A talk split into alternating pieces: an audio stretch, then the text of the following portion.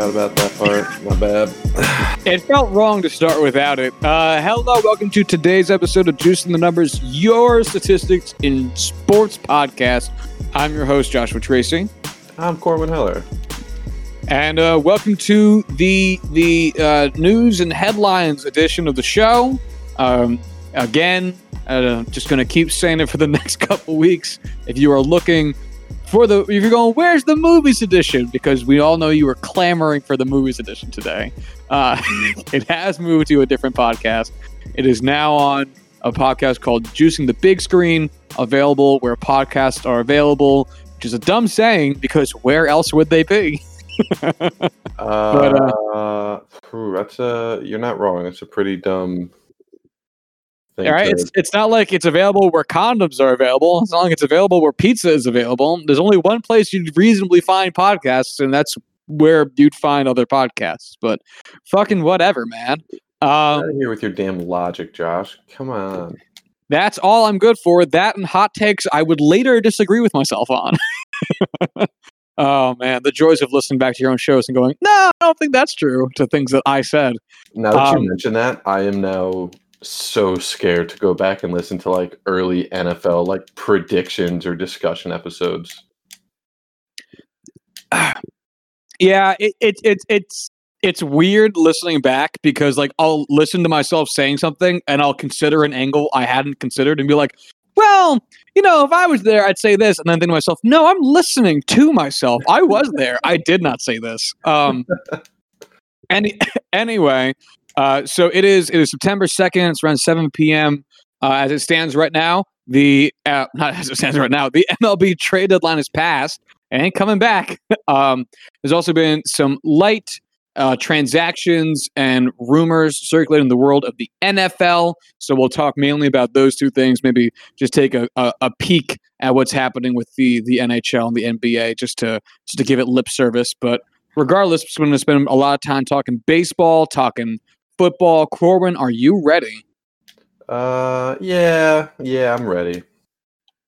All right, I I guess gonna let's start with the. witty, and then I didn't think of anything in time, so I just said something dumb instead, which is And- how it goes. That is the story of this podcast. Corwin trying desperately to think of something witty and then not doing it. Um. And Yeah, anyway, something I can put on my resume. yeah, there you go. That's a character reference for you.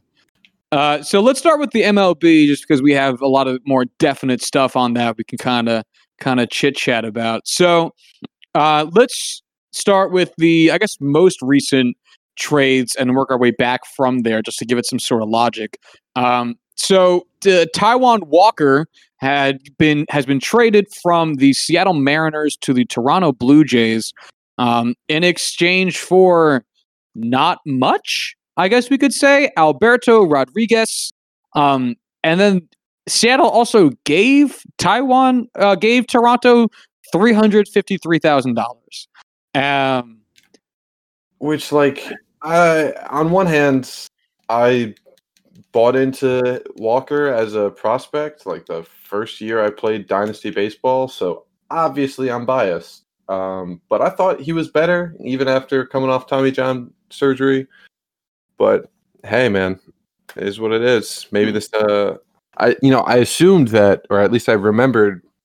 Think I remembered that Alberto Rodriguez was a player to be named later.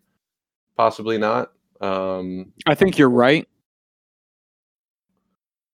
That Yeah. sounds right anyway. Um yeah, so first off, the fact that Taijuan Walker is 27 is crazy because if you had asked me before I looked at his baseball reference page, I would have assumed he was like 23. And it's Right. crazy how fast time goes by. Um he's having he's having himself a decent season, I would say. I mean, he's uh he, as it stands right now, he's uh 3 and 2 with a 327 ERA. 33 innings pitched, um, a FIP of 4.63. So his, his he's definitely getting relatively lucky uh, in regards to his lower ERA, but a WHIP just over, just just under 1.1. Um, this is this is it's a pretty tidy. It's a great trade for Toronto because they gave up uh, what I'm assuming is not much. Uh, they gave up an outfield prospect, which I can't imagine um, Toronto's really desperate for outfield production right now. I think it's it's definitely one of their weaker points, given how just how strong their infield is, really more than anything else. But the, the main thing that goes every single season is pitching. Every single team trying to make the playoffs is trying to shore up either their rotation um, or their their bullpen. And I think this is a great way of doing it. Toronto's Toronto's assumed a bunch of like second and third starters, meaning that they don't have the high end guy. Like Hyun-Jin Ryu is there, and I think he's borderline between being like a true top 10 ace and being like a top five number two starter, which is good enough for all intents and purposes for being the number one starter on a given team. Um, right. But then there's I don't think there's too much really troubling behind them. So I think this is this has been this is this is seeming to me to be a pretty decent acquisition here. Yeah, I'm all for it. You know, it's one of those things where again, Toronto's trying to contend sooner rather than later. Seattle's trying to build up their prospect pool to see what they got. Still trying to rebuild, so works for both. All right, then let's go on down to uh, um, Brian Goodwin got traded from the Angels to the Reds in exchange for um, Packy Naughton. What the fuck name is Packy Naughton? 80 grade 1920s name for sure. Yo, seriously, Packy Naughton? Jesus Christ, what the fuck is that? Hold on, what is a Packy Naughton? I need to find uh, out. I assume a person but that I'm is certain. All right, where do you think Packy Naughton's from? If I had to guess, Oklahoma. Um, Boston. Uh, and now that I, I read that, I'm now no longer reading his name as Packy Naughton. I'm reading his as Packy Naughton, and that makes a lot of sense. Unfortunately, yeah, it does. Uh, but he is a pitcher. He's he he he he throws the ball. Um, as it stands in his 20, his no 2020 stats, which, oh, I mean, I guess that makes sense. There's no minor league season this year. So in 2019, he had a 3.32 ERA, um, a 1.229 whip, ain't great. It's not bad. Um, 157 innings pitched, though. So definitely a starter. Um. I'd say that makes sense. I'd say the Angels definitely don't need outfield depth, and they do need pitching depth, so that works. Yeah, it's one of those things where, uh, like, I don't follow the Angels terribly closely, but Brian Goodwin is not exactly a a name that excites me. Yeah, that's the weird part of, about this, I would think, because as it stands right now, Brian Goodwin's sitting at a 0.1 WAR on the season. Um, granted, that does carry with it a 116 OPS plus, so he's definitely hitting a you know above average which I right. I guess is all Cincinnati's really looking for out of this trade. So it seems like good enough short term value for Cincinnati with good long term value for Los Angeles. That's I guess how I would put that. Yeah, that's fair. Uh, let's see what else we got. Archie Bradley getting traded from Arizona to Cincinnati. Again, Cincinnati now trying to shore up the starting pitching um, in the present, not looking at the future, like with the Packy Naughton trade. And from them, Arizona. oh, sorry. That's what I meant. Uh, oops. Whoops. Uh, John, and then uh, Arizona acquires from them Josh VanMeter and Stuart Fairchild. And wow, is this the summer of fun baseball player names being traded?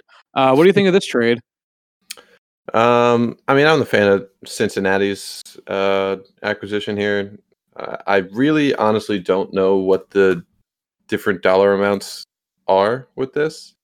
Maybe that's like prorated salary for the rest of the year. Maybe something else. That would make a lot more sense because you have the hundred thousand dollars underneath Archie Bradley. Um, but yeah, I think Cincinnati wins this one. Uh, they are trying to compete this year. Archie Bradley's a very good relief pitcher who could fill in as their you know setup closer, whatever role they need filled there. So I'm for all for that. Uh, yeah, I, I don't really see anything exciting coming out of um, uh, either of these prospects from Cincinnati, but at the same time, I think um, Arizona's been good about player development recently and trying to get good value out of um, their trades in an attempt to not be terrible and just be mediocre so that they can pivot to being kind of okay, uh, unlike how other teams do it, where they go to the bottom of the basement and then slowly try to crawl their way out. Um, so it's nice seeing Cincinnati be in a push, though. They haven't really been competitive in. Oh man, it feels like eight years, but that also seems like a way too long of a time. But yeah, good for Cincinnati. Um, do you care about Tampa Bay trading away Anthony Banda to the Giants? Not at all. All right, me neither. Um, do you care about this Seattle San Diego trade for Matt Brash and Taylor Williams? Um, I do only because. Do you know who Taylor Williams is? Not off the top of my head, no. I don't either, uh, and I didn't before this trade happened. I should say. Uh, turns out he was Seattle's closer. What? Yeah.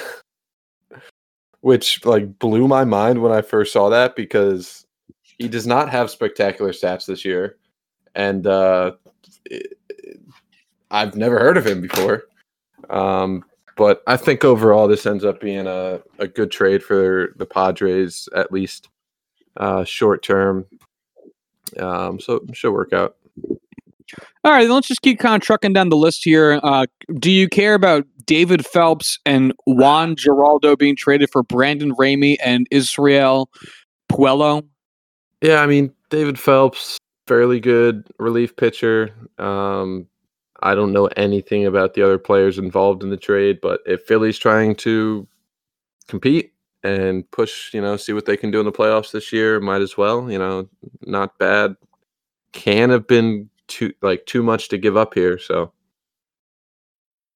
all right. Um, Zach Short for Cameron Maybin between the uh, Tigers and the Cubs. Why? Why do you I Cameron know. Maybin right now? Hey, I will say Cameron Maybin was weirdly fun for the Yankees when we had him. Must have been last year. I want to say it was two years ago, but no, must have been last year. Um, like, I get that, but like, is the Cubs outfield that in like that bad shape? Let's find out. Let's. Yeah, I'm uh, looking it up right now. That was me trying to buy some more time. So their outfielders right now are Kyle Schwarber, Ian Happ, Steven Souza Jr., Cameron Maybin, Nico Hoerner, and Jose Martinez now, who they also just trade for. And that's just kind of like, yeah, I mean, your starters are going to be what? Ian Happ, Kyle Schwarber, Jason Heyward, mixing Nico Hoerner in there. Probably at what, like, just as a utility guy wherever he's, you know, not filling in in the lineup elsewhere. But uh, I, I, I don't know. I don't know how to, how inspiring that is. Again, I, I don't know much about the players going the other way, so I don't know if that's really just like a nothing trade, giving up nothing, you know, don't know who Zach Short is, but it's whatever. Uh, no idea who Zach Short is. Yeah. Um, I'm trying to find it on baseball reference broken down by oh here we go. Um Okay, so the the Cubs outfield as it stands right now a 151 152 TOPS plus. Why is the yeah, wait, that makes it more confusing. Why would they need hitting. That's really good. Ooh, so look at this. So as it stands right now, the Cubs DH spot has a TOPS plus of 42. That's not good. No, that's bad. Wow. Okay, so that makes sense then. If they if they got Cameron Maybin to be reliable defense and be better than a 42 OPS plus hitter, so they could transition one of their better hitting outfields to DH to keep them fresh for longer, then I understand that. That makes a lot of sense because that's bad. Wow. 42. Jeez Louise. Oh my God. All right. So then that makes sense. All right. This next one's super fun. uh, I think so. The Texans uh, traded Robinson Chirinos and Todd Frazier. Sorry, not the Texans. Uh, the Rangers traded uh, Robinson Chirinos and Todd Frazier to the Mets in exchange for two players to be named later. And holy shit, is this the world's most confusing trade? Yeah. So, first things first, I did not realize Todd Frazier was not still on the Mets. Right. Um, and secondly, why do they need Robinson Chirinos? Like Wilson Ramos is definitely a better catcher than that. And So while I'm sure Robinson Chirinos is better than their number two catcher, is it worth trading for that? So I've heard that they were not happy with Ramos for all of this season. At the same time, you know, like they were trying to go after Austin Nola. They were trying to go after the guy that the Padres got from the Angels. Um, I forget his name already. It's on this list. I could easily look it up, but I'm not going to. Um, but I just I don't know why they're buying at this point. Like I get it, it's two players to be named later. Like it's not giving up much, but at the same time, like Why give up anything? what is an old catcher and an even older third baseman going to do for you? So Robinson Chirinos on the season, negative 0.6 WAR with an OPS plus of, you ready? Five. What? Wilson Ramos, 0.1 WAR with an OPS plus of 75. Literally 70 percentage Five? points better than Robinson Chirinos. Five? Five. What's his line? 119, 224, 143, good for an OPS of 367. Holy fuck! So he's only played in 14 games, which is about 20 shy of, pro- what, of how many I would guess the Tex. I was going to say the Texans, the uh, the Rangers have played, um, because I'm sure at some point they transitioned him to backup if he hasn't been backup already. And in that he has 42 plate appearances, is 40 sorry 49 plate appearances on 42 at bats. Um, he has five hits, one double, that's it, and then five walks, one extra base hit, five hits altogether on the season. This is so bad. Like, why? That's what I'm saying. Why would you trade for this? I don't. Like, I refuse to believe that that the Mets triple A catcher, whoever that is, is going to be worse than this. That's just insanity. I know. Five. It's five. His DWAR is zero, so he's not costing you anything at the plate, I suppose. But I mean, Wilson Ramos is yeah, Wilson Ramos's DWAR is 0.3. He's that much better. Like Wilson Ramos is literally a more complete player than Robinson Chirinos is, uh, granted at these points in their careers. So there's there is no reason to give up shit in order to get Robinson Chirinos other than to piss off Wilson Ramos, which is just uh, it's just weird. Uh, this trade is it's so Mets. Oh, this is an aggressively Mets trade. Ugh. So, so I guess that brings us to talk about the second part of this trade, which is um, the Todd Frazier part. Um, Todd Frazier currently on the season zero WAR, an OPS plus of ninety two. So, uh, not awful, but not great. He spent most of his time at first base, with some of his time spent at third and a little bit of DHing. Um, I'm assuming not much DHing because he's not good this season. Um, so as of right now, that means he'd either be taking the place of Pete Alonso, who's been playing first base for the Mets this season, who I understand isn't having the same year he had last year, but still, you play him, um, or JD Davis, who is having a great year. So, or he's having a good year. Um, Like I- all the positions that I would expect him to play, like maybe left field, maybe DH. Like the Mets have guys at. maybe DH DH is where he ends up because that's the only one that actually would make any sense. But do you want a guy with 92 OPS plus being your designated hitter? That's the thing. It doesn't even make sense because if uh, right now on Baseball Reference, if you look at it, it has Yoenis Cespedes penciled in at DH, which he has is not on the Mets anymore, really. Um, so really, that that spot goes to whichever outfielder isn't playing between Dom Smith, Brandon Nimmo, Michael Conforto, and Jeff McNeil, and all four of those guys are hitting well this season. Um, like, like, like Todd Frazier is a ten points step down from the lowest OPS plus of those four dudes. There's no reason for him to play anywhere. The only spot that the Mets have below 100 OPS pluses are catcher, which you're not going to find. There's a, it's tough to find catchers hitting above a 100 OPS plus. Is a defense first position. We've talked about this on the show. Um, is first base, which again you're not going to bench Pete Alonso. I understand he's having a subpar year, but you that potential is still there and you want to trust your guys and shortstop and unless they go trade for Francisco Lindor, like Todd Frazier ain't playing shortstop. Like this trade's dumb. I just can we move on from this? We can shit on the Mets all we want, but it's not making them any better at their jobs. Oh, all day, baby, all day. All right, so that actually brings us to uh, what I think is a really fun trade. Ross Stripling got traded to Toronto um, from Los Angeles, from the Dodgers, I guess I should say, two LA teams, uh, in exchange for Kendall Williams. What do you think about this trade? Uh, it's one of those things where I think it's one of the few win-win trades.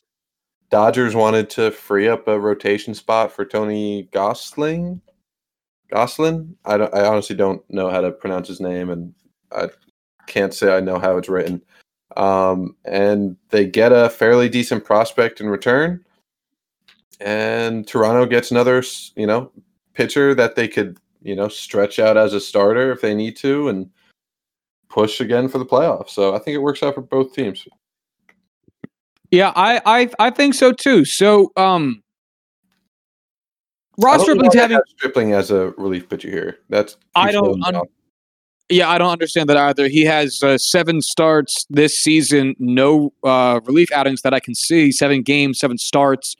33.2 innings pitched. He's given up the most home runs in all of baseball this year with 12.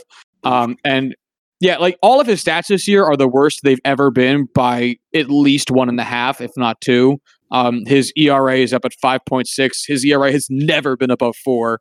Um, his FIP is currently sitting at 7.25, and that also has never been above four. So there's definitely something weird going on with Ross Stripling. But at the same time, if he was to regress back down to where Ross Stripling of old typically has been.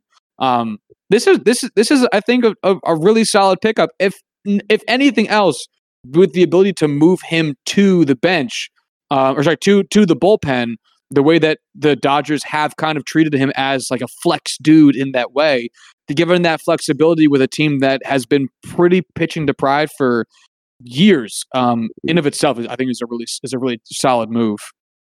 So I'm I'm a fan of this. Perfect. Back to the Mets. I was gonna say, do you care about Kevin Smith for Miguel Castro? No, it's just the Mets. It, yeah. Um, on top of that, it's the Mets. All right, so this is another fun one. Mike Minor got traded to the uh, A's in exchange for uh, two players to be named later. Later, uh, Mike Minor was a big talk about around the trade deadline last season when he was coming off of arguably the best season of his career.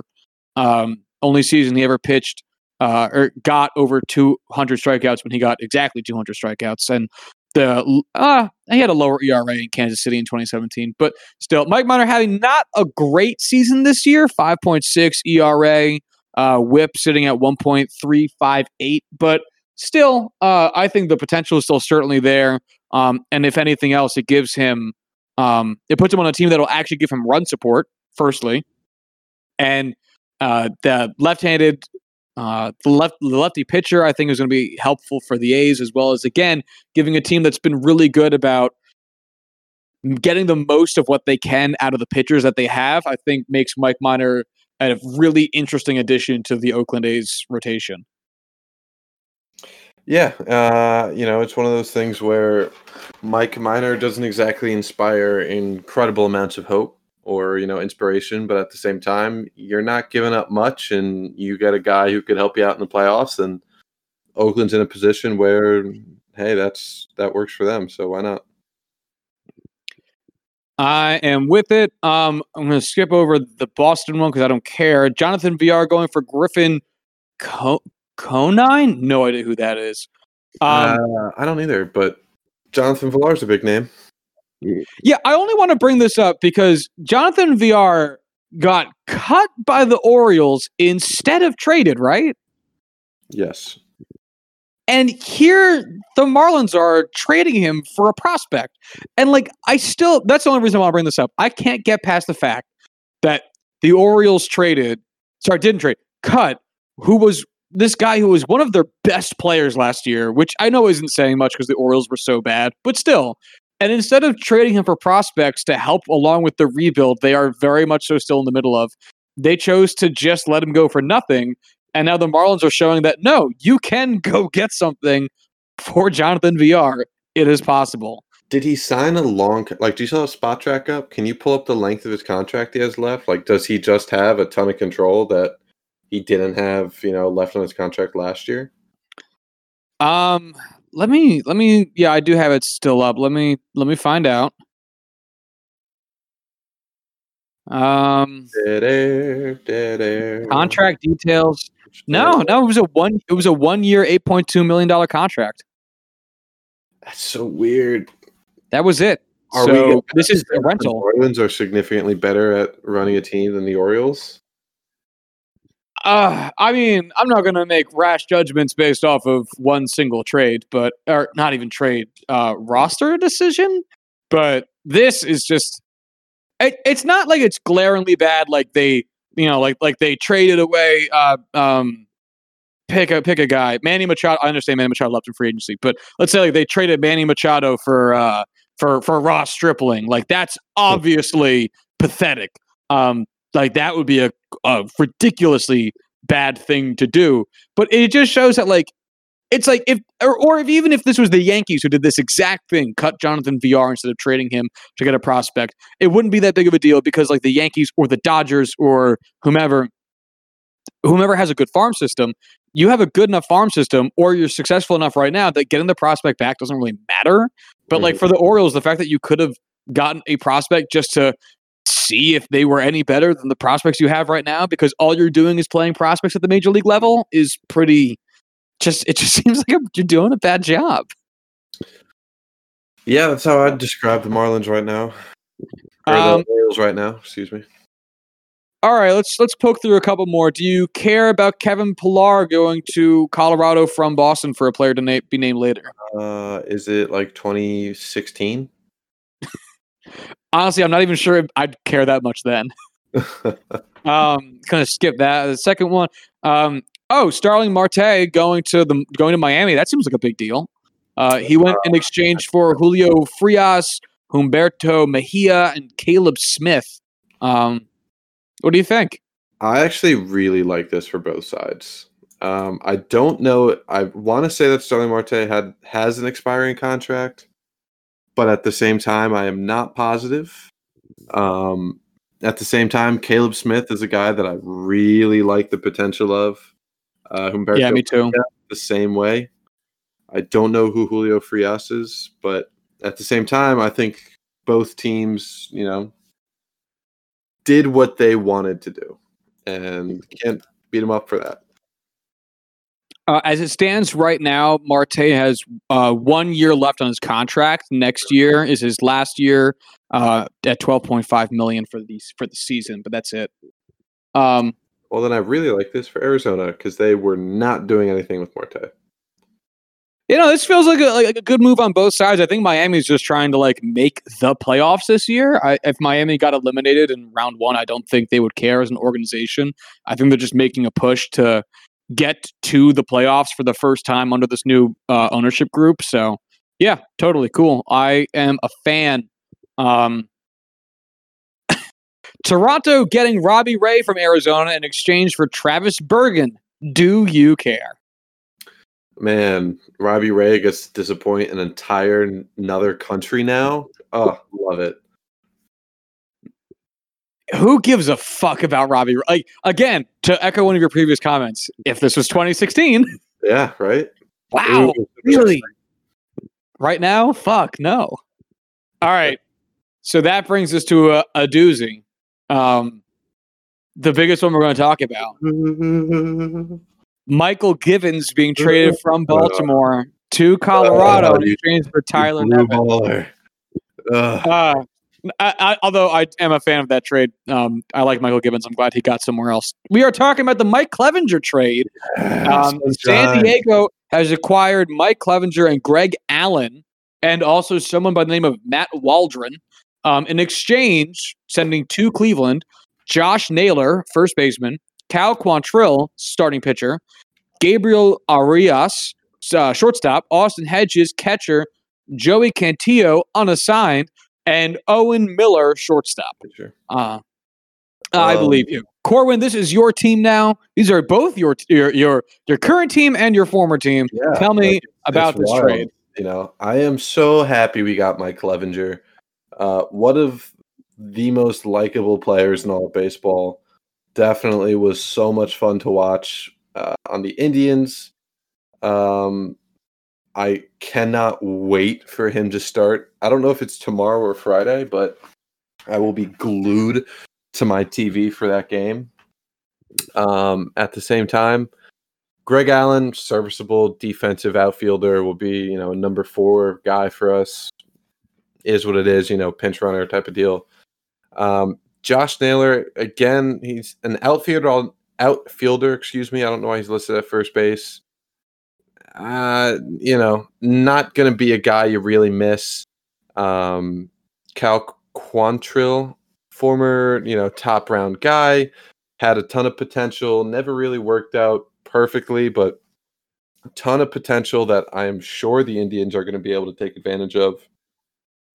Uh, Gabriel Arias was our number two shortstop prospect, was a top 10 guy, top 10 prospect, excuse me, for us. I'm sure he's going to be the, you know, everyone's talking about how he's the Francisco Lindor replacement down the road. I can see it. Obviously, he's not going to be at the same level, but, you know, he should be serviceable. Austin Hedges, everyone knows Austin Hedges, defensive catcher, batting one fucking 67 this year. Infuriating. Um, Joey Cantillo is probably like the has the potential to be like the best player out of all of these guys at pitcher. Just a metric fuckload of potential. Um, and then Owen Miller's a serviceable utility middle infielder. So I think Cleveland could easily come out, you know, on par. Uh, this is definitely, you know, death by a thousand cuts, whatever the correct idiom would be. Uh, regardless, you know, the grand sum of value for all those guys could be more than Mike Clevinger. If a handful of them don't work out, it's Mike Clevinger. You know, he's one of the best pitchers in baseball right now, having a down year. So, you know, the fact that we didn't have to give up a top five prospect, top seven prospect for him is fantastic. Um, so I fucking love this deal uh, for both sides. It's amazing that you call a 3.18 ERA a down season, but in the same time, compared to who Mike Clevinger usually is, you're not exactly wrong. Um, yeah, this is this is a trade that just works out so well. So as it stands right now, Cleveland is tied for the division lead in the Central with Chicago. Uh, they're a game and a half up from Minnesota, which is just uh, wild. It's another instance of like last season it was a big deal that Cleveland didn't buy at the trade deadline because they felt as though um or was it over the offseason? I forget which one, but they felt as though they were like in a good spot and didn't need to. And here they are selling at the trade deadline because again, they feel like they're in a good spot and they don't need to. And I'm tempted to say they're right as it stands right now. Um, and if they can build for the future while maintaining for today and, continuing with with present to, to today success, fucking why not? And by the same token, San Diego in in a playoff spot, doing really well, still five games back from their division. They're uh, they probably would have been buying starting pitching regardless, as Cora and I talked about um, previously. But here they are trying to make a push for, if not their division, at least a, a big playoff run. So it's uh, it makes sense for both sides based on where these two teams are at. Cleveland's been annoying as hell uh, to the rest of the AL Central in terms of not being bad, despite seemingly never getting better. Uh, but Amen. I mean, yeah, yeah, it's it's a really nifty trade. It's a cool trade. I I'm a fan of this trade. Yeah, it's one of those things where it's the biggest reason I did not end up becoming a Cleveland Indians fan through and through, you know, and decided to go hard for the Padres. And boy, I'm glad I did. Um, they just do not have the capital to sustain top end players and, you know, to be consistent buyers and build a team the way the Dodgers, the Red Sox, the Yankees, whatever the the big money teams do. Um, and it's it's how they got to run, and it's just this is a bunch of guys at extremely low cost to build up the rest of their team. That you know they develop players you know well enough where this could easily work out. Mike Clevinger is going to be a very very expensive guy very soon. Um, so yeah, it, it works out. It it does what Cleveland needed to do without getting worse. Well, without getting terribly worse. San Diego gets their guy. Yeah, and and uh, we'll we'll finish on, on this trade. There's no real point in talking about any of the other any, uh, any of the other ones, and we kind of have talked about several of them already uh, that are previous to this. But you know, I, I saw on on on the twitters people saying this was such an overpay for San Diego, but I mean, the the, the thing I, I think escapes a lot of people's grasps is is is the concept of positional need. Like Gabriel Arias, uh, Arias oh, Jesus Christ, Josh, um, and Owen Miller are both listed here as shortstops. San Diego's got a pretty good shortstop.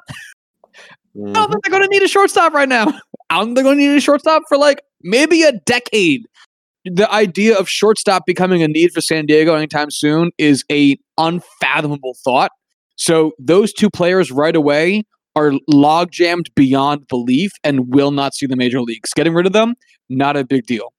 Cal Quantrill is a starting pitcher. So as far as that goes, you can look at that part of it as being Quantrill to Clevinger nearly straight up as an exchange from the lineup uh, or the rotation, I should say, for San Diego. Austin Hedges, not only is he not having a great season, but they replaced him with previous trades as well. And a player playing as poorly as Austin Hedges has played this season, as well as being replaceable with whenever Francisco Mejia comes back from IL, and in addition to again the uh, trade for Austin Nola that they've already previously made, make, make makes him super expendable uh, in, in in this trade. Um, Josh Naylor, I know he's listed here as first base, and you're saying he's outfield. Either one of those are, is already redundant. They have Eric Hosmer at first base, who I know is is a controversial figure, depending on how you want to talk about him baseball stats wise. But they have him there, in addition to Mitch Moreland. And while those are no long term solutions, first base isn't exactly a tough position to uh, replace good hitting production at. So that's not a big deal either. And then I don't even know who the fuck Joey Quintillo is. Like. It doesn't matter.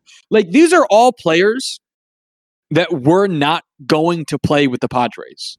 So getting rid of them in exchange for a player who will play for the Padres, eh, I don't know how that's anything other than a great trade. Like just you the know? fact that they were able to get again like a top 12 pitcher in baseball. I'm sure you could easily argue against that, for that, whatever you want a top pitcher in baseball, a number one starter, no matter how you put it, for a bunch of low, not low end, but you know, not premier prospects and you know MLB guys that are depth pieces is pretty spectacular. Like, it, I don't know how anyone could look at this trade and be like, "Oh, you gave up six dudes, seven dudes for one guy." Like, come on! It's like, yeah, and this team got significantly better in the process.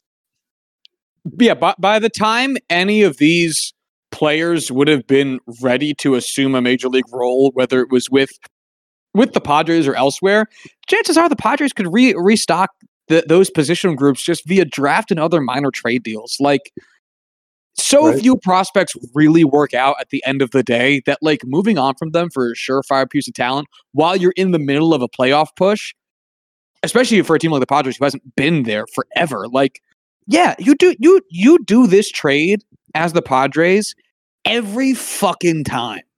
Even if it doesn't end up working out by the end of the season, you do this trade every time. Yep. And I fucking love it. If I didn't already invest in a Francisco um, Tatis ju- jersey, I probably would be investing in a Mike Clevinger Padres jersey. But His Oh, name well. is Fernando her name is what I say.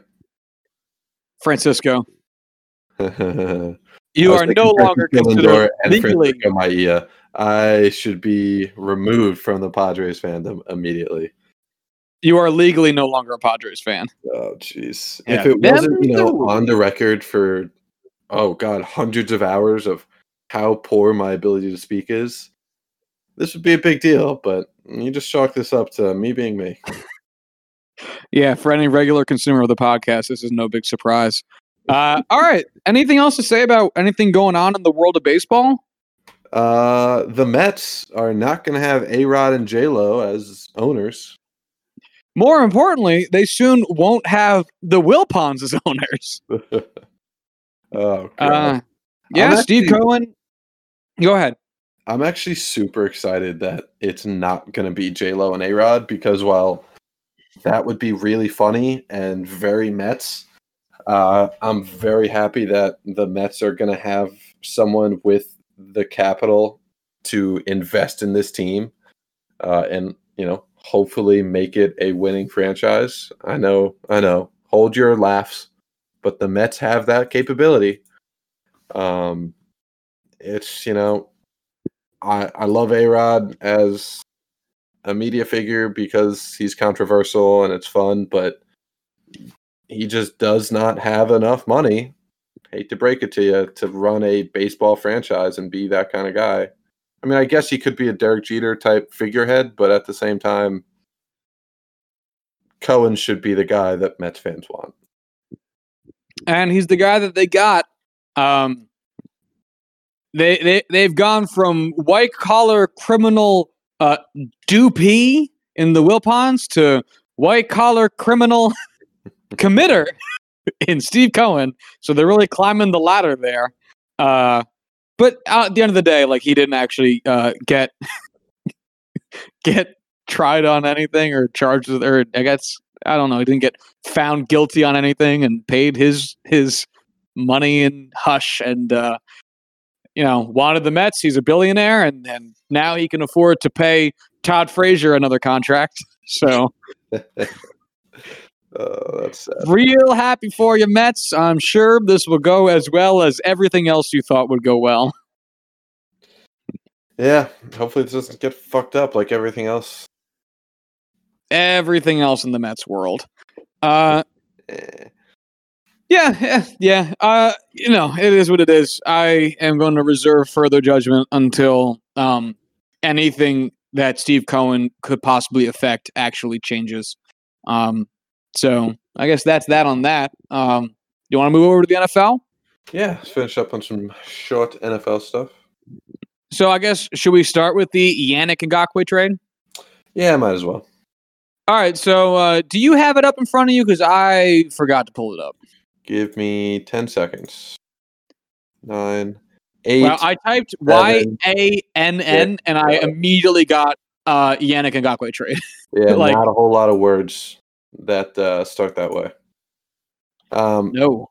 so Yannick Ngakoue was traded for a second and a fifth round pick, conditional fifth round pick.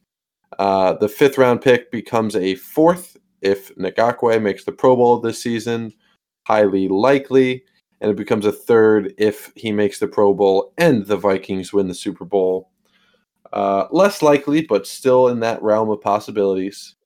Um, I like this trade.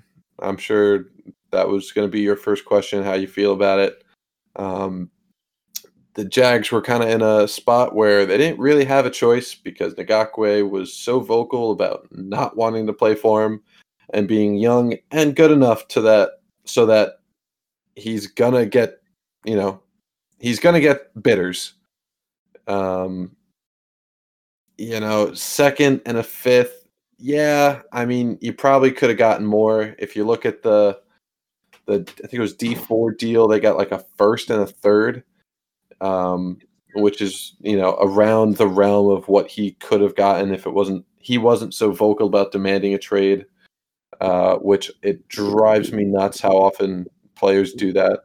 Eh, I guess they don't give a shit what they get traded for. They just want to trade. Regardless, um, you know, Vikings obviously are getting a superstar player for less value than he's worth. So I think it's a fair, fair deal in the circumstances around it. What do you think it says about the culture of uh, brewing there in Jacksonville, though, that we have they have shed shed talent. Um, and here's Yannick Ngakoue, an, uh, yet another really good high draft pick, uh, I think first round pick player that is demanding to leave the team. Because um, by all accounts, it sounds like Shad Khan's a good guy, the guy who owns the team. Um, that's yeah, everyone says that, and I have nothing to dispute that. Um, because that's what everyone says. He seems, and he seems like it too. And yet, players are like jump chomping at the bit to get out of there. Um, with Yannick Ngakoue taking like almost a six million dollar pay cut to leave. Mm-hmm. So, what do you think that says? Oh man, I would not want to be a Jacksonville fan right now. It's just brutal when you look at it. Just how how quickly they torpedoed a team that went to the AFC Championship, honestly deserved to win and go to the Super Bowl that year and probably could have won it uh, and have just turned it into an absolute joke of a team with no discernible value anywhere on the roster. Who, who's the Jaguar superstar right now? Don't say Gardner Minshew because he's not. Uh, Can you name an above average player on the Jaguars right now?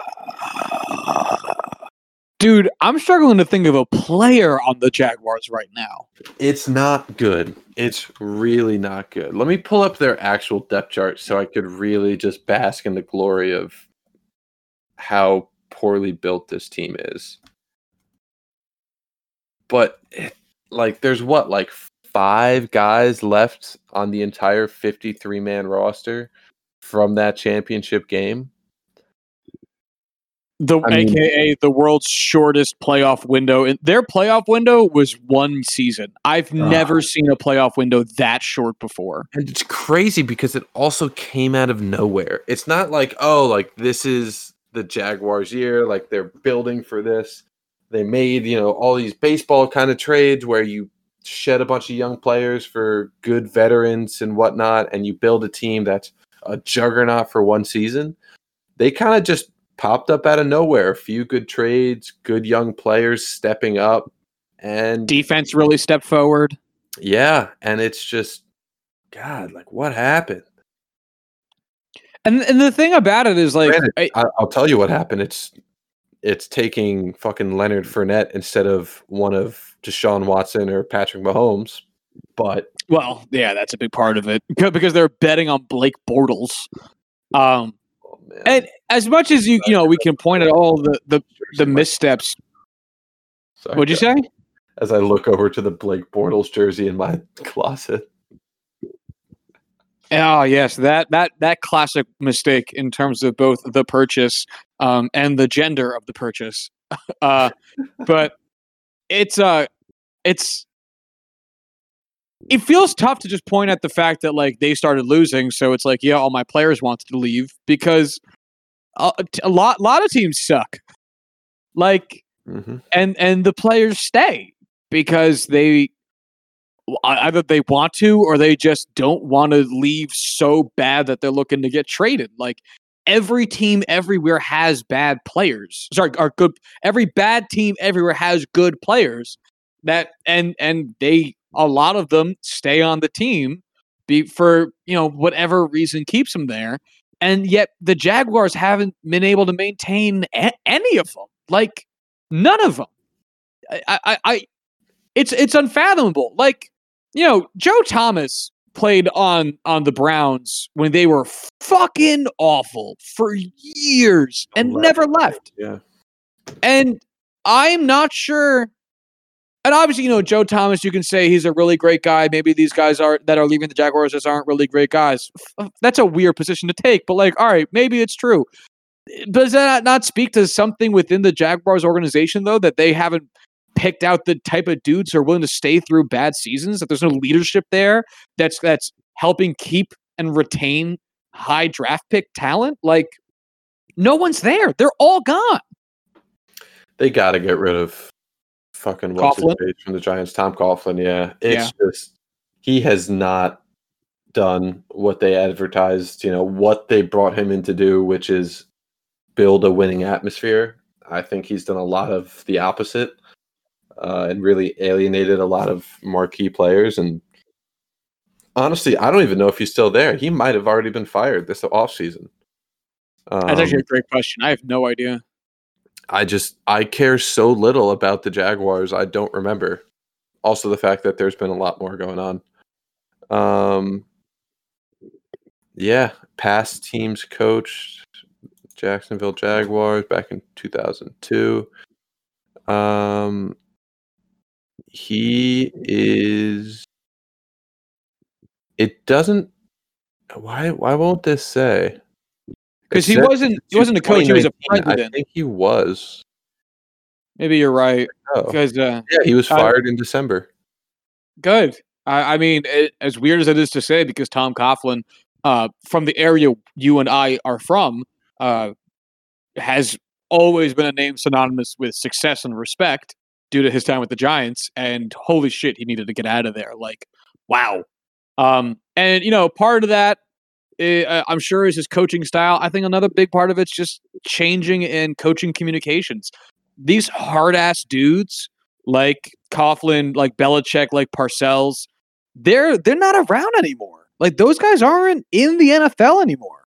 Par- uh, uh, uh, Belichick is because he can't stop winning, but like there's no more Bill Parcells around.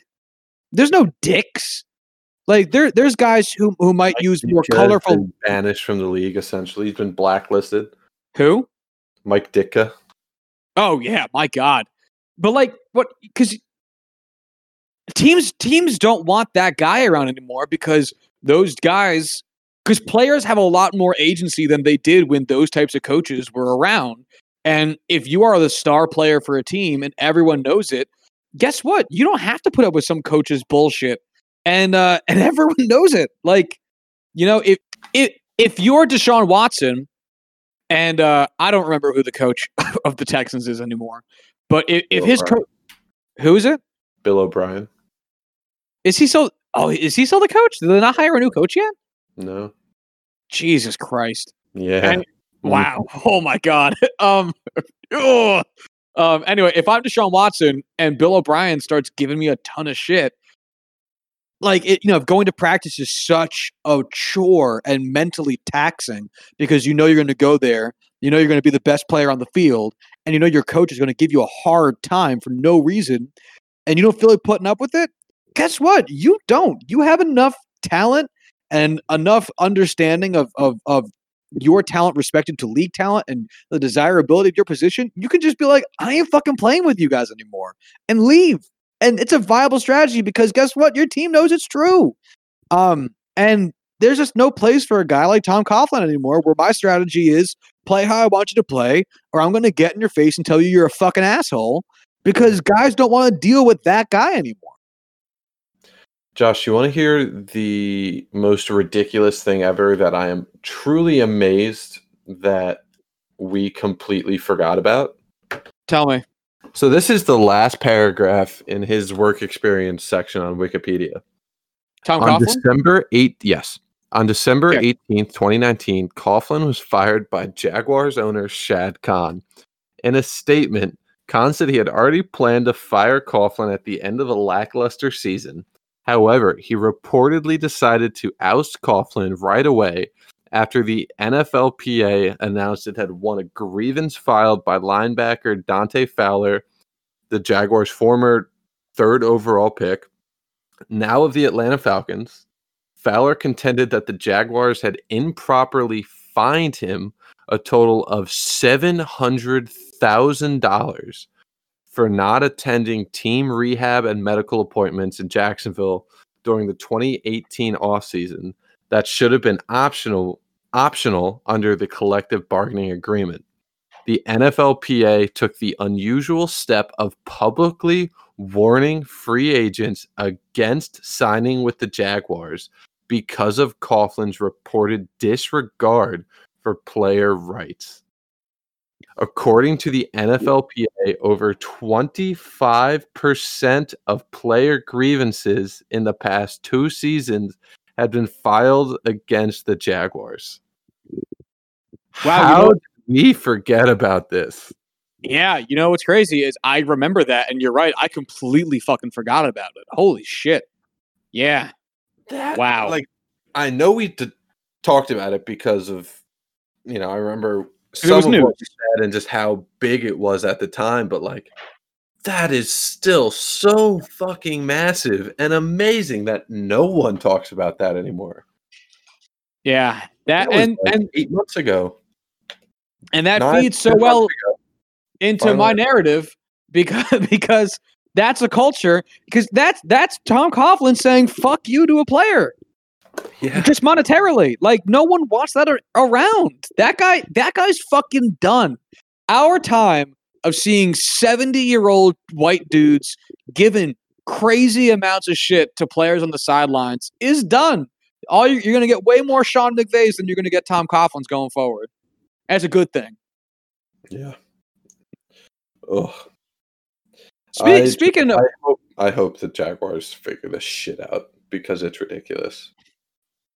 Get Oh, it's un- it's unsustainable. draft Trevor Lawrence, draft a top quarterback this year year, steal away Dabo Swinney, give him the reins, get yourself a fucking young up and coming general manager. You know, they're out there, they're not terribly hard to find, and just rebuild from the bottom floor foundationally. But Move I to Portland. The cons to do it. Go ahead. Uh, what? Oh shit! What was I about to say? Damn. it. Oh, I remember now. Um, I was gonna pivot off of this. Is that okay? Pivot. All right, cool. Um, so the NFL also said that they were going to start putting uh, what were they? I forget the phrases they were going to paint in the end zones. I think it was like uh, "end racism now," um, and uh, "enough is enough" or some some shit like that. Um, you know, s- statements on on uh, ending racism and, and and bringing awareness to social justice causes. And I think players are also going to have something to the effect of "end racism now" or "Black Lives Matter" put on cleats this season. Um, and I can't help but but put a a very questioning glance at this and have it rub me the wrong way a little bit Yeah. because of how insanely disrespectful they were to Colin Kaepernick. Um, and I get that you know he was a, ahead of the times, so to speak, but wow, they fucked him. Um, and I can't believe this is the biggest thing we got. This feels like nothing. It it it it feels like absolutely nothing.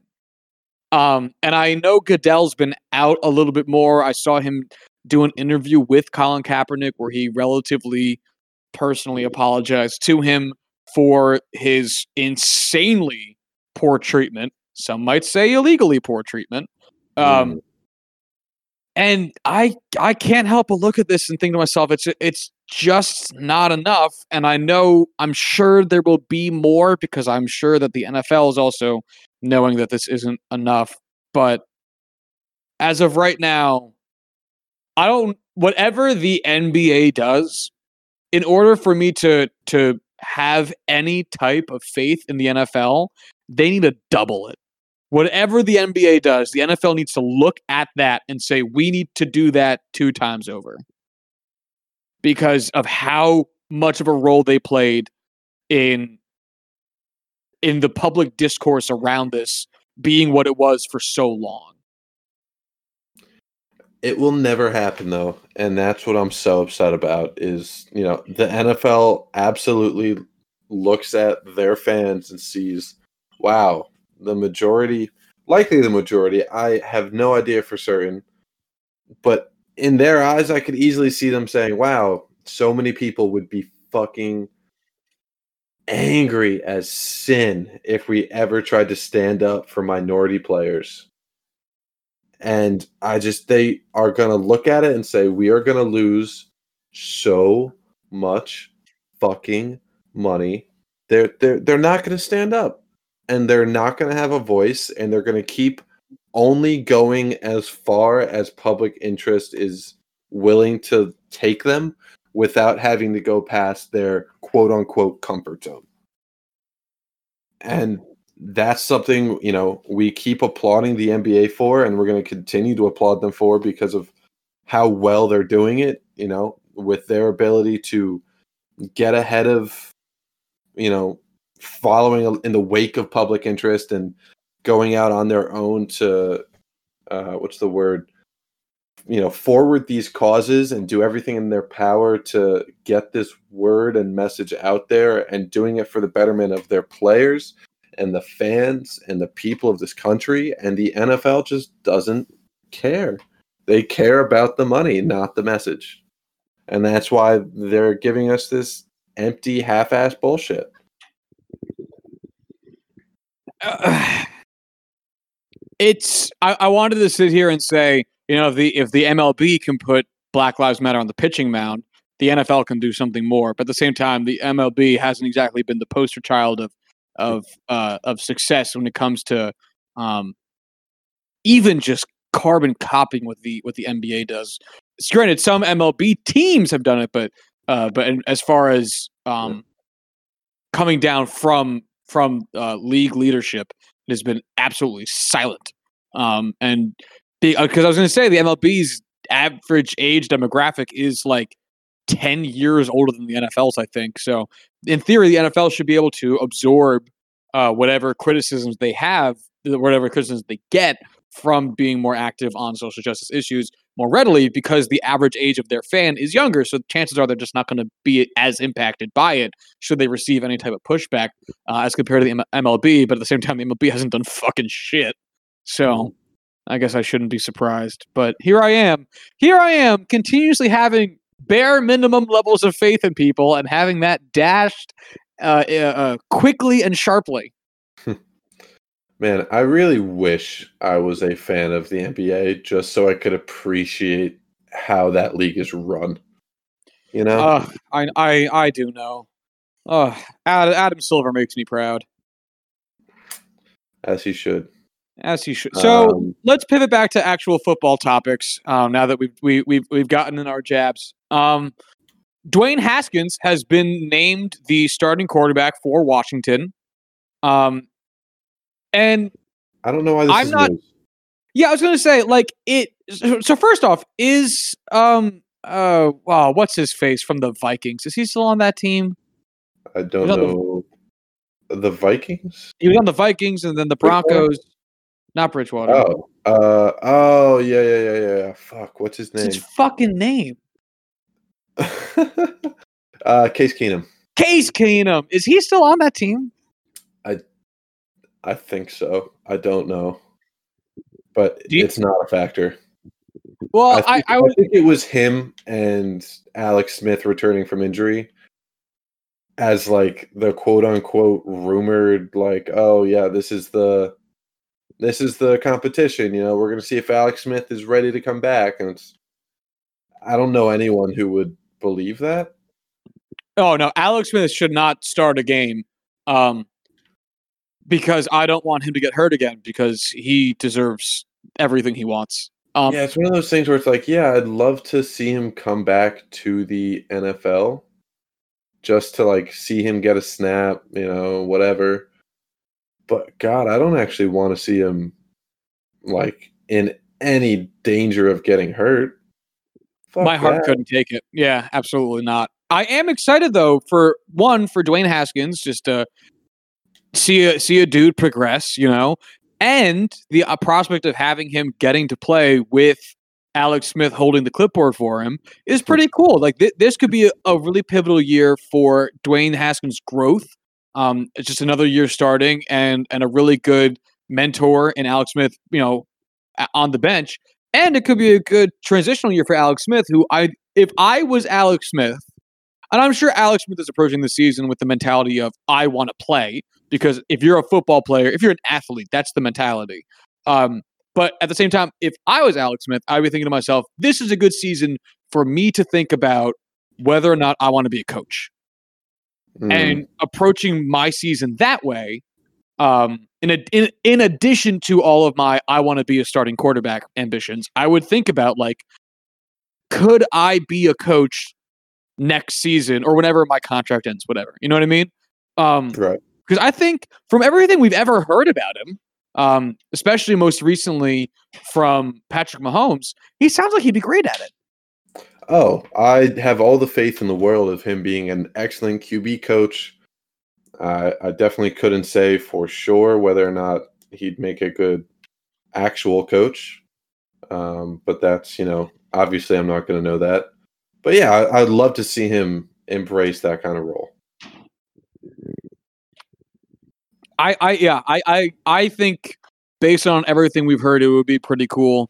I don't know anything about anything, but I think it'd be pretty cool. Um, uh, Joe Joe Mixon, did I get that name right? Yeah, Yes. Joe Joe Mixon signed a four year deal for forty eight million dollars. Um, that's a lot of money for a running back. What do you think? Uh, you know, it's like what, 12 million a year for a top end running back. Honestly, I I don't hate it. You know, I'm not the biggest Joe Mixon truther in the world.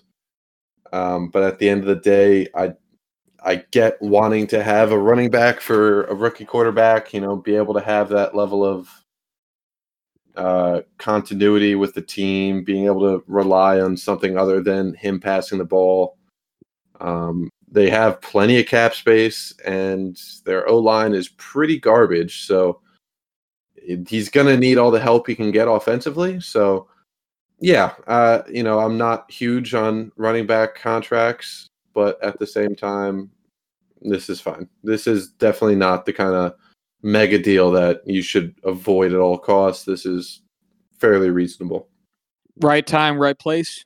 Yeah, Now I got you. Um, Anthony Lynn has said that uh, Tyrod Taylor is the Chargers starting quarterback for Week One. Any thoughts on that?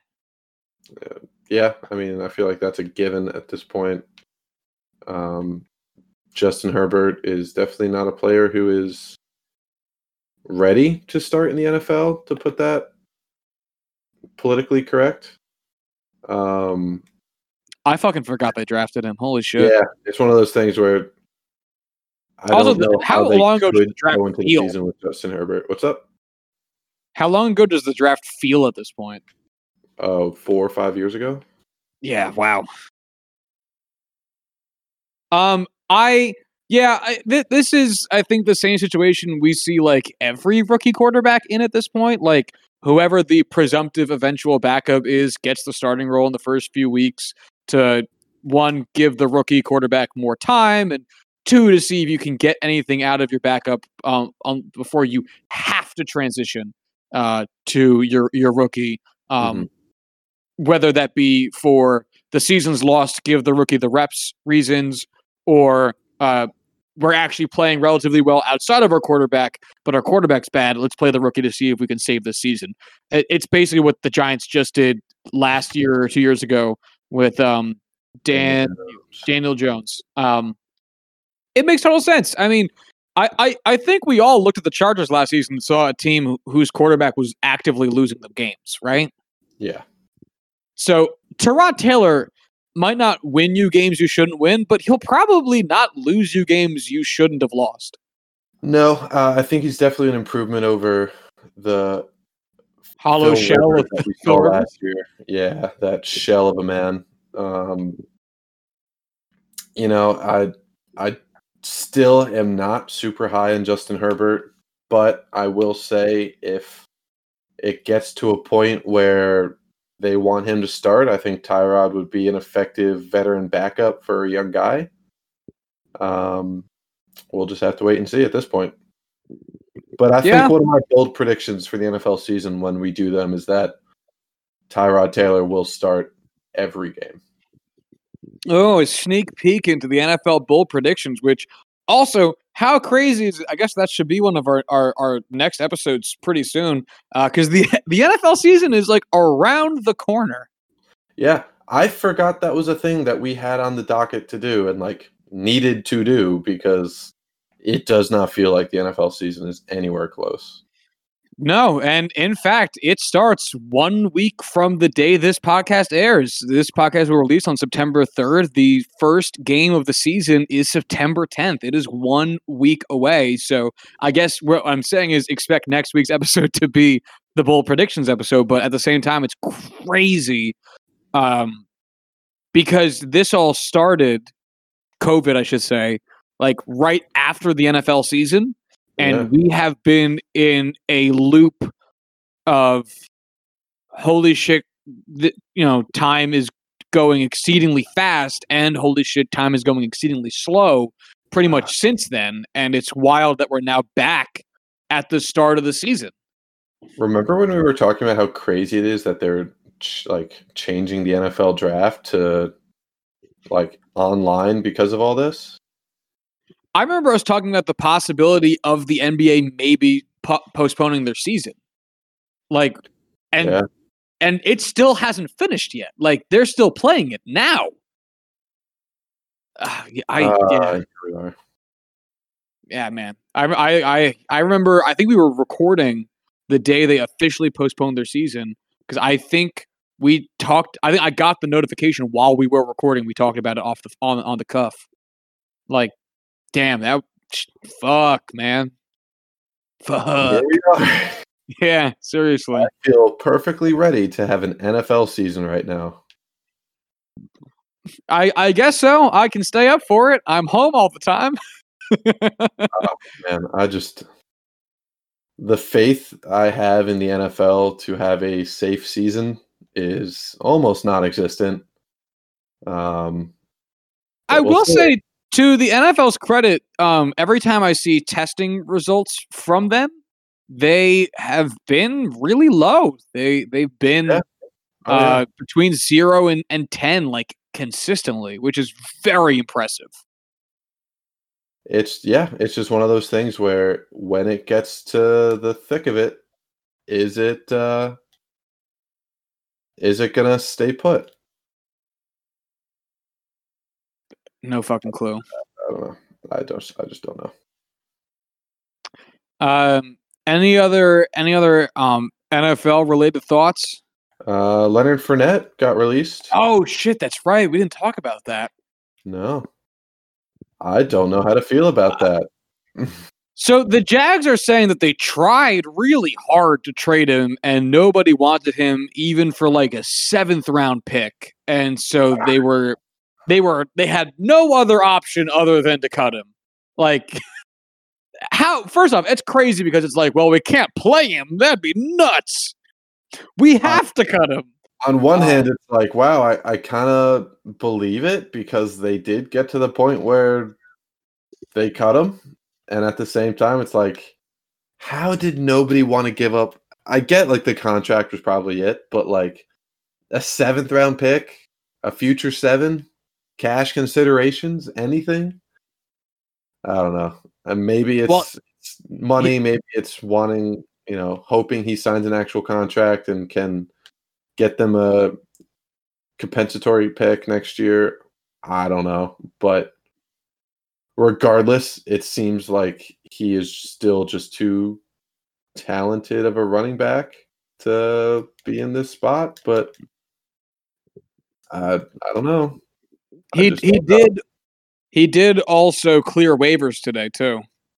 Yeah, I mean that's not surprising. Um, just because, again, he has like four million left on his contract, four and a half, something like that for this year, maybe more. I'm speaking out of my ass right now, but at the same time, I don't think people are clamoring for a running back at this point in the season. I mean, nobody is really missing out on that right now. You know, nobody is one running back away, except for the Jaguars. But and again, we mentioned this earlier, but they took Leonard Fournette instead of taking one of Pat Mahomes or Deshaun Watson. And wow, does that look worse in retrospect? Uh, as bad as it was at the time, uh, or really not even at the time, at the at the point at which both those dudes broke out, it looks even worse now that the dude that they took over those two dudes is not even on the team anymore and didn't even play out his rookie contract. It was uh it was rough at the time. It was rough immediately after when we saw how good those quarterbacks were. Boy, it's just funny now because god, that's just it's Dumb. so clear that like you don't take running backs that high unless they are just multifaceted difference makers all over the field. And, And also, like, Christian McCaffrey is an exception, you know. Saquon Barkley, likely an exception, you know. Even then, I thought that was too high for Saquon, and I am as big of a Saquon fanboy as you're going to find anywhere on planet Earth. But it's uh, And I will also say, as much as people are taking this from the, the Leonard Fournette angle, Blake Bortles, everyone knew he wasn't going anywhere at that point. The fact that they gambled on Blake Bortles for literally any player, whether it was a, de- an, you know uh, an All Pro defensive end, quarterback was a need for them at that point. mm, Bortles was not good, and we all knew it. Everyone knew it. Like Yeah, the I mean, fact that they had had that that draft pick and didn't take him. Uh, yeah, they had that one phenomenal season where he threw a shit ton of touchdowns to Allen Robinson, and that was it. And they were like, "This, we we are going to unlock this guy." they treated him the way the Giants are currently treating uh, um, Leonard Williams.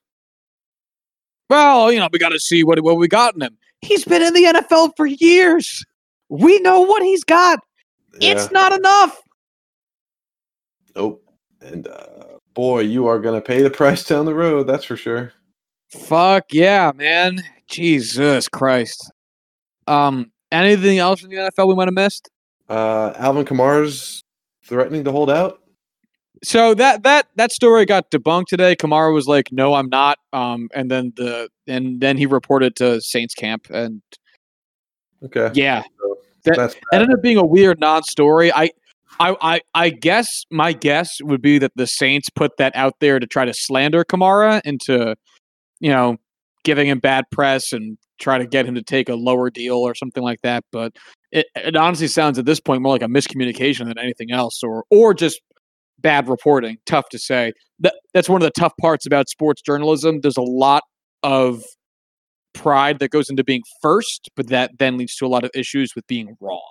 Yeah, I mean, I feel like it's one of those things where I couldn't imagine the Saints going out of their way to slander their star running back um, to save some money when he's already under contract or for whatever possible reason they could have.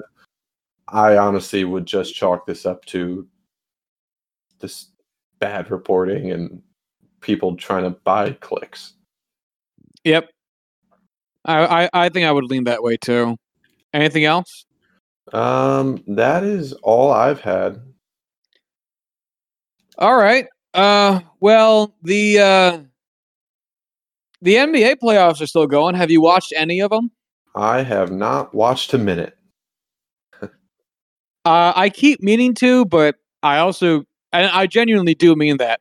But I also keep picking baseball because baseball is my favorite sport and even though uh, Core and I have talked about it. It feels weird watching sports right now. It doesn't feel like I'm supposed to be watching sports right now.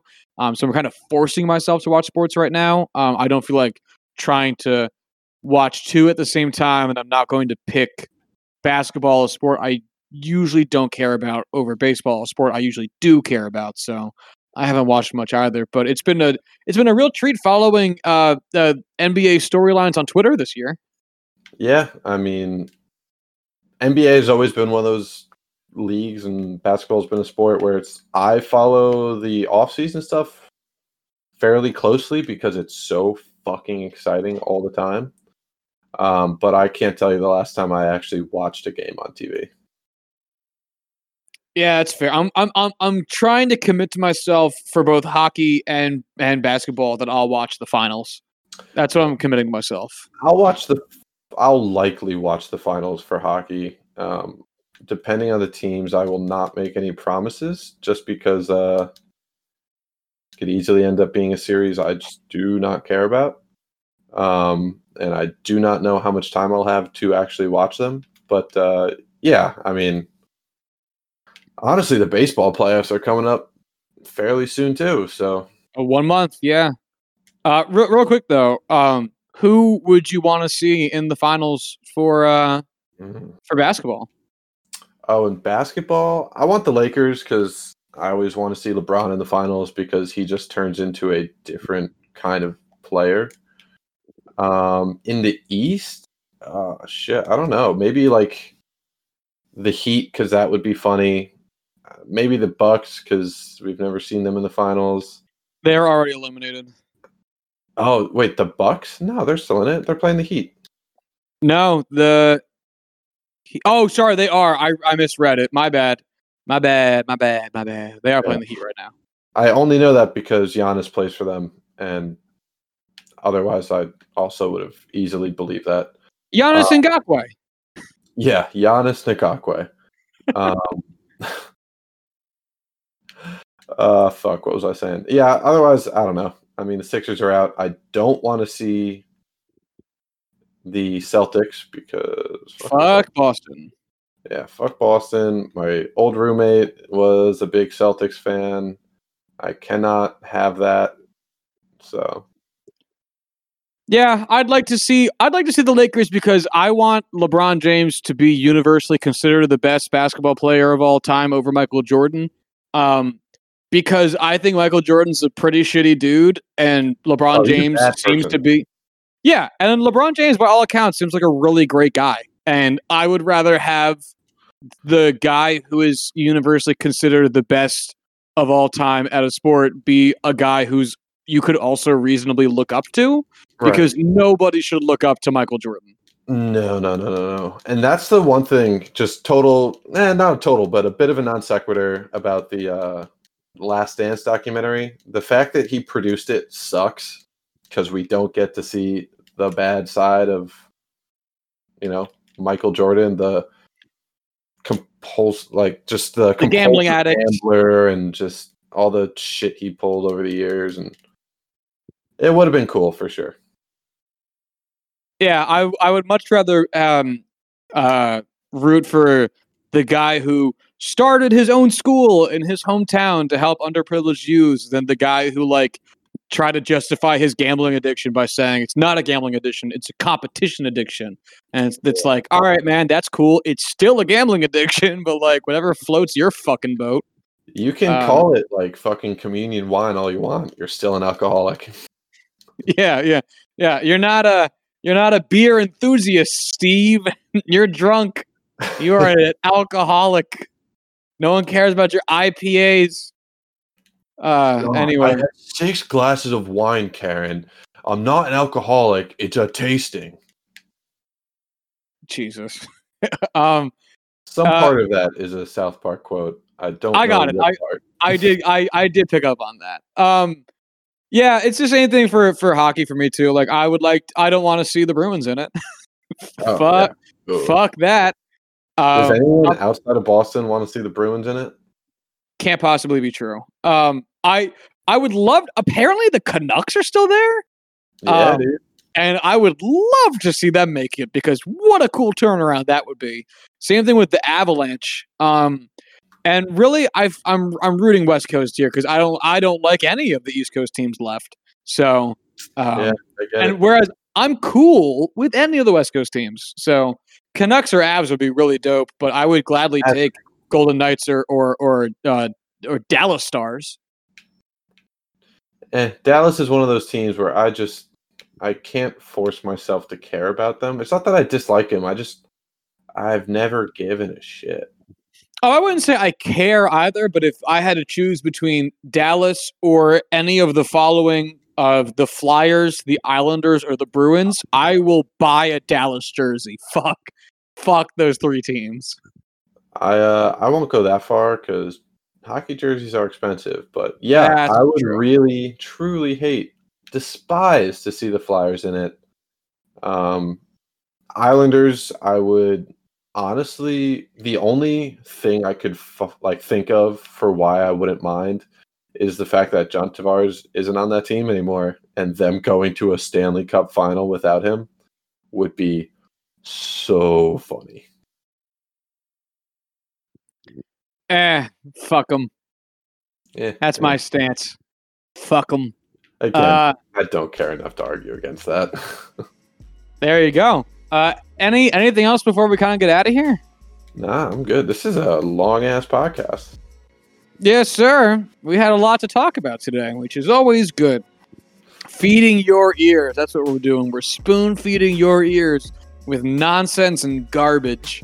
It's a Uh, good thing I already mentally prepared myself not to watch one of the uh, podcast movies today because, oh boy, they're yeah, long. you'd be in trouble. There's not a whole lot of time left in uh, this day. No, sir. All right, then let's get out of here. If you want to follow the show on Twitter, you can do so at JuicingPod. You want to hit us up via email, you can do so at juicethenumbers at gmail.com. If you want to listen to the mov- uh, movies edition, uh, it comes out on Tuesdays. So it, it came out two days ago. There'll be a new one next Tuesday. Um, you can find that at uh, Big Screen Juice on Twitter or, or email it at juicingthebigscreen at gmail.com. And uh, until Monday, y'all have a good one. Bye.